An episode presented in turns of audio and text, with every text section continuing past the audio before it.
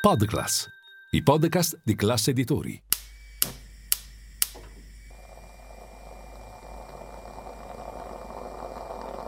Buongiorno dal gruppo Classe Editori. Io sono Massimo Brugnone. Oggi è martedì 17 ottobre e queste sono notizie a colazione, quelle di cui hai bisogno per iniziare al meglio la tua giornata.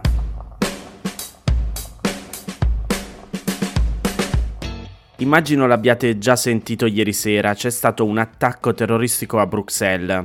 Intorno alle sette e un quarto, due persone di nazionalità svedese sono state uccise a colpi di Kalashnikov in una piazza in zona centrale.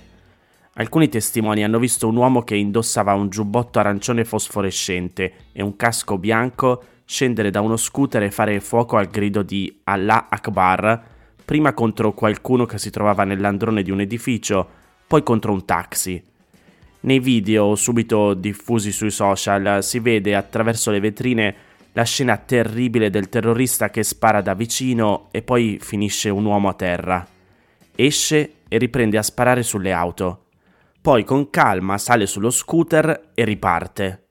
Verrà segnalato e filmato in più zone di Bruxelles, sempre con il mitra in mano, ancora a notte fonda. Le vittime sarebbero due tifosi giunti a Bruxelles per assistere alla partita Belgio-Svezia, che poco dopo è stata sospesa. La polizia temeva che l'attentatore si fosse diretto proprio verso lo stadio per colpire ancora. In un video pubblicato sul profilo su Facebook si vede il terrorista rivendicare l'azione e l'appartenenza all'ISIS con queste parole. Sono un mujahid dello Stato islamico, che vi piaccia o no. Viviamo per la nostra religione e moriamo per questa stessa religione. Sono pronto a incontrare Dio felice e sereno. Il Corriere scrive che sembra accertato che il terrorista abbia scelto le vittime svedesi seguendo gli inviti di Al-Qaeda a colpire la Svezia dopo le profanazioni del Corano a Stoccolma. Un altro bersaglio è la Francia per il divieto dei abaya, la tunica islamica nelle scuole. Nella stessa pagina Facebook, un giorno fa, il terrorista scriveva Sosteniamo i musulmani di Gaza.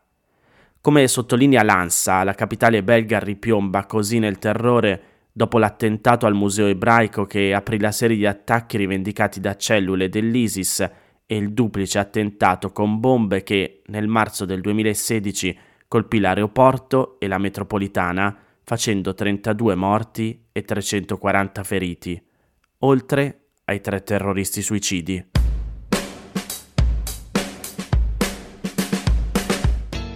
Ieri mattina il Consiglio dei Ministri ha approvato e presentato in conferenza stampa la manovra finanziaria, cioè il disegno di legge di bilancio che indica quali misure economiche saranno introdotte nel 2024. Nei prossimi giorni inizierà l'esame in Parlamento, ma è molto probabile che nelle sue parti fondamentali rimarrà più o meno invariato fino alla sua approvazione definitiva, che dovrà essere entro la fine dell'anno. In sintesi, nella manovra ci saranno 15 miliardi destinati al taglio del cuneo fiscale, più di 5 miliardi per il rinnovo dei contratti della pubblica amministrazione e circa 3 miliardi per la sanità, per un totale di 24 miliardi. Per andare più nel dettaglio, però, voglio leggervi l'articolo pubblicato su Repubblica e scritto dal professor Carlo Cottarelli che è sempre abbastanza puntuale nell'andare ad approfondire i dettagli delle leggi di questo tipo.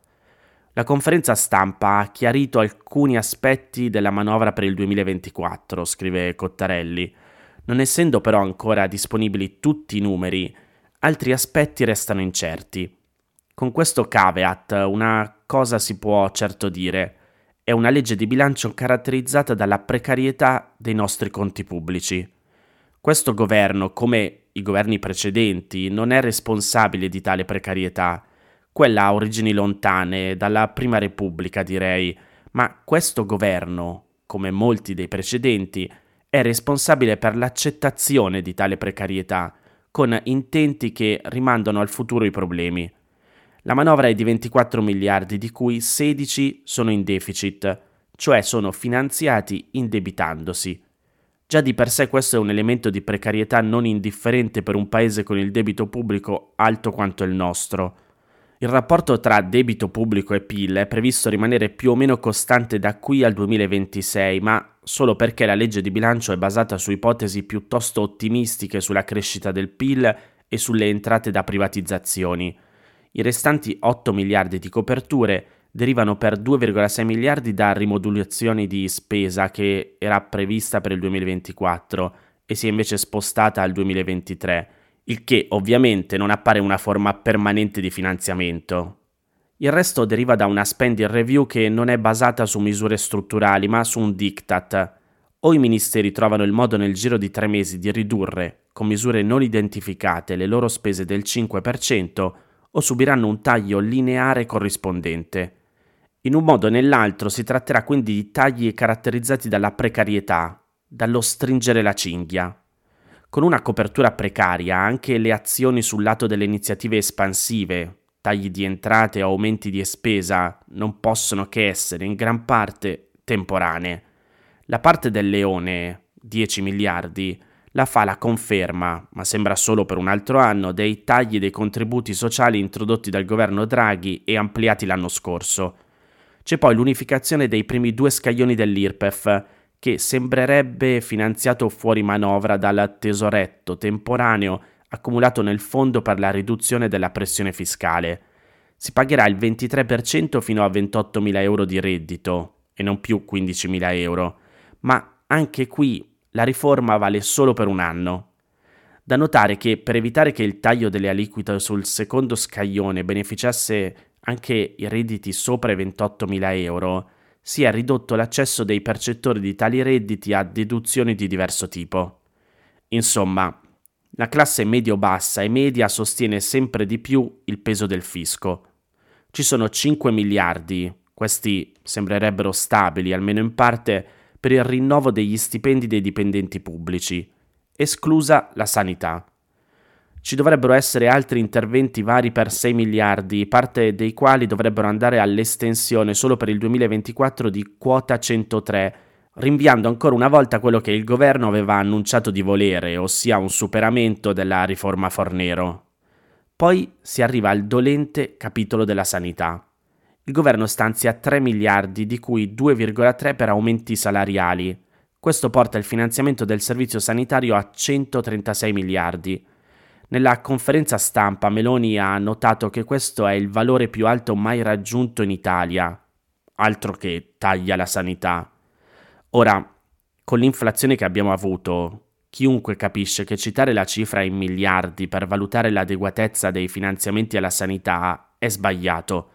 Con 136 miliardi nel 2024 non ci si comprano le cose che si compravano nel 2019 con 116 miliardi.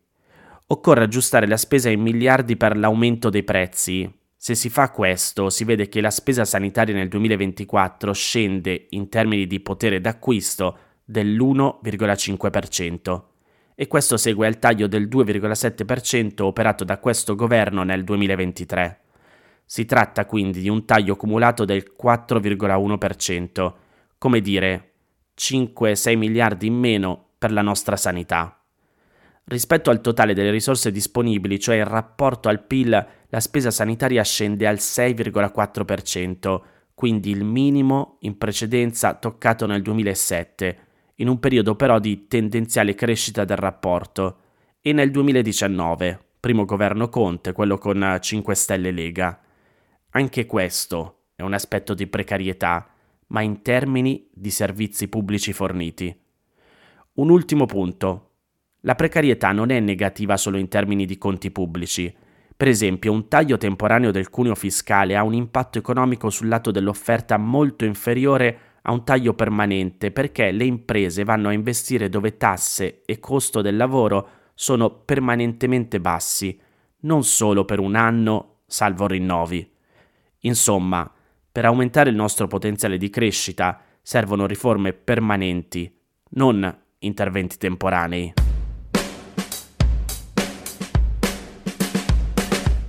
In Israele e Palestina, oltre alla terribile guerra in corso, c'è un grosso problema di fake news. Ne scrive l'ISPI e lo approfondisce bene il post. Dal giorno degli attacchi di Hamas contro Israele e dalla risposta dell'esercito israeliano nella striscia di Gaza, una grande quantità di notizie false con fotografie e video spacciati per veri è circolata su alcuni dei social network più grandi e utilizzati come Facebook, Instagram, TikTok e Twitter. Le società che li gestiscono hanno detto di essersi impegnate da subito per intensificare le attività di controllo, ma a distanza di una decina di giorni continuano a esserci molti contenuti fasulli che in alcuni casi ricevono grandi attenzioni e vengono dati per veri. Soprattutto su Twitter e TikTok sono stati diffusi video che descrivevano attacchi da parte di Hamas o Israele, ma che in realtà mostravano immagini di vecchi scontri e non sempre legati a Israele o ai terroristi palestinesi. Un video molto condiviso mostrava per esempio un attacco condotto da alcuni miliziani in Siria nel 2020 e non uno degli assalti da parte di Hamas di sabato 7 ottobre. Un altro video visto nel complesso da almeno 2 milioni di persone su X, Twitter, era descritto come una messa in scena da parte di Israele per mostrare la morte di un ragazzino, mentre era in realtà lo spezzone del corto cinematografico Empty Place sulla situazione palestinese. Il video era stato pubblicato su TikTok, dove era stato rimosso con relativa rapidità, ma aveva continuato a circolare a lungo su X. Notizie false di questo tipo vengono diffuse soprattutto per fomentare una parte, specialmente in contesti molto polarizzati come la questione israelo-palestinese, confidando nelle attività sui social network delle persone che poi riprendono quelle notizie, quasi sempre in buona fede, e che contribuiscono alla loro diffusione.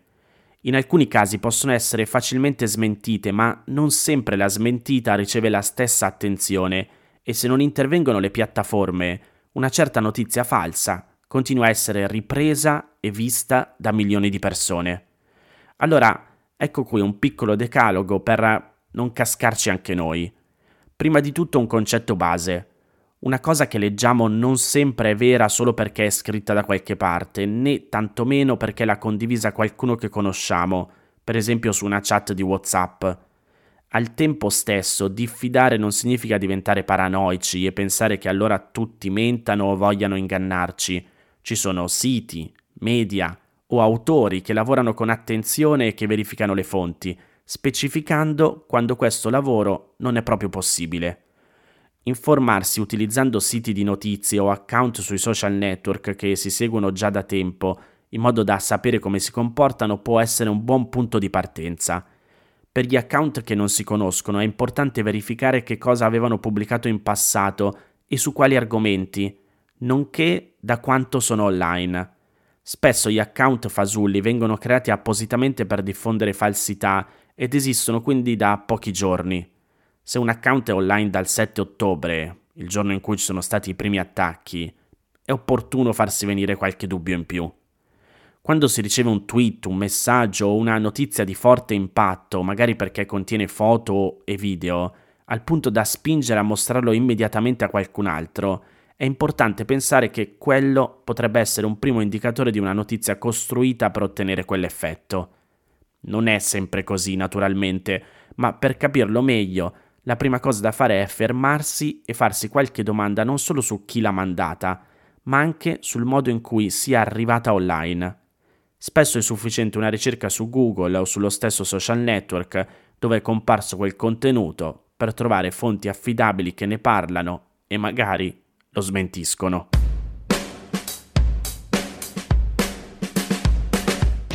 Queste erano le notizie a colazione di oggi. Se volete suggerirmi alcune notizie o mandarmi i vostri commenti su quelle trattate, potete scrivermi all'indirizzo notiziacolazione.it. Se volete rimanere aggiornati c'è il canale Telegram di Notizia Colazione. Nel sommario della puntata trovate il link per gli altri podcast del gruppo Crass Editori. Io vi aspetto domani per iniziare insieme una nuova giornata. Un saluto da Massimo Brugnone.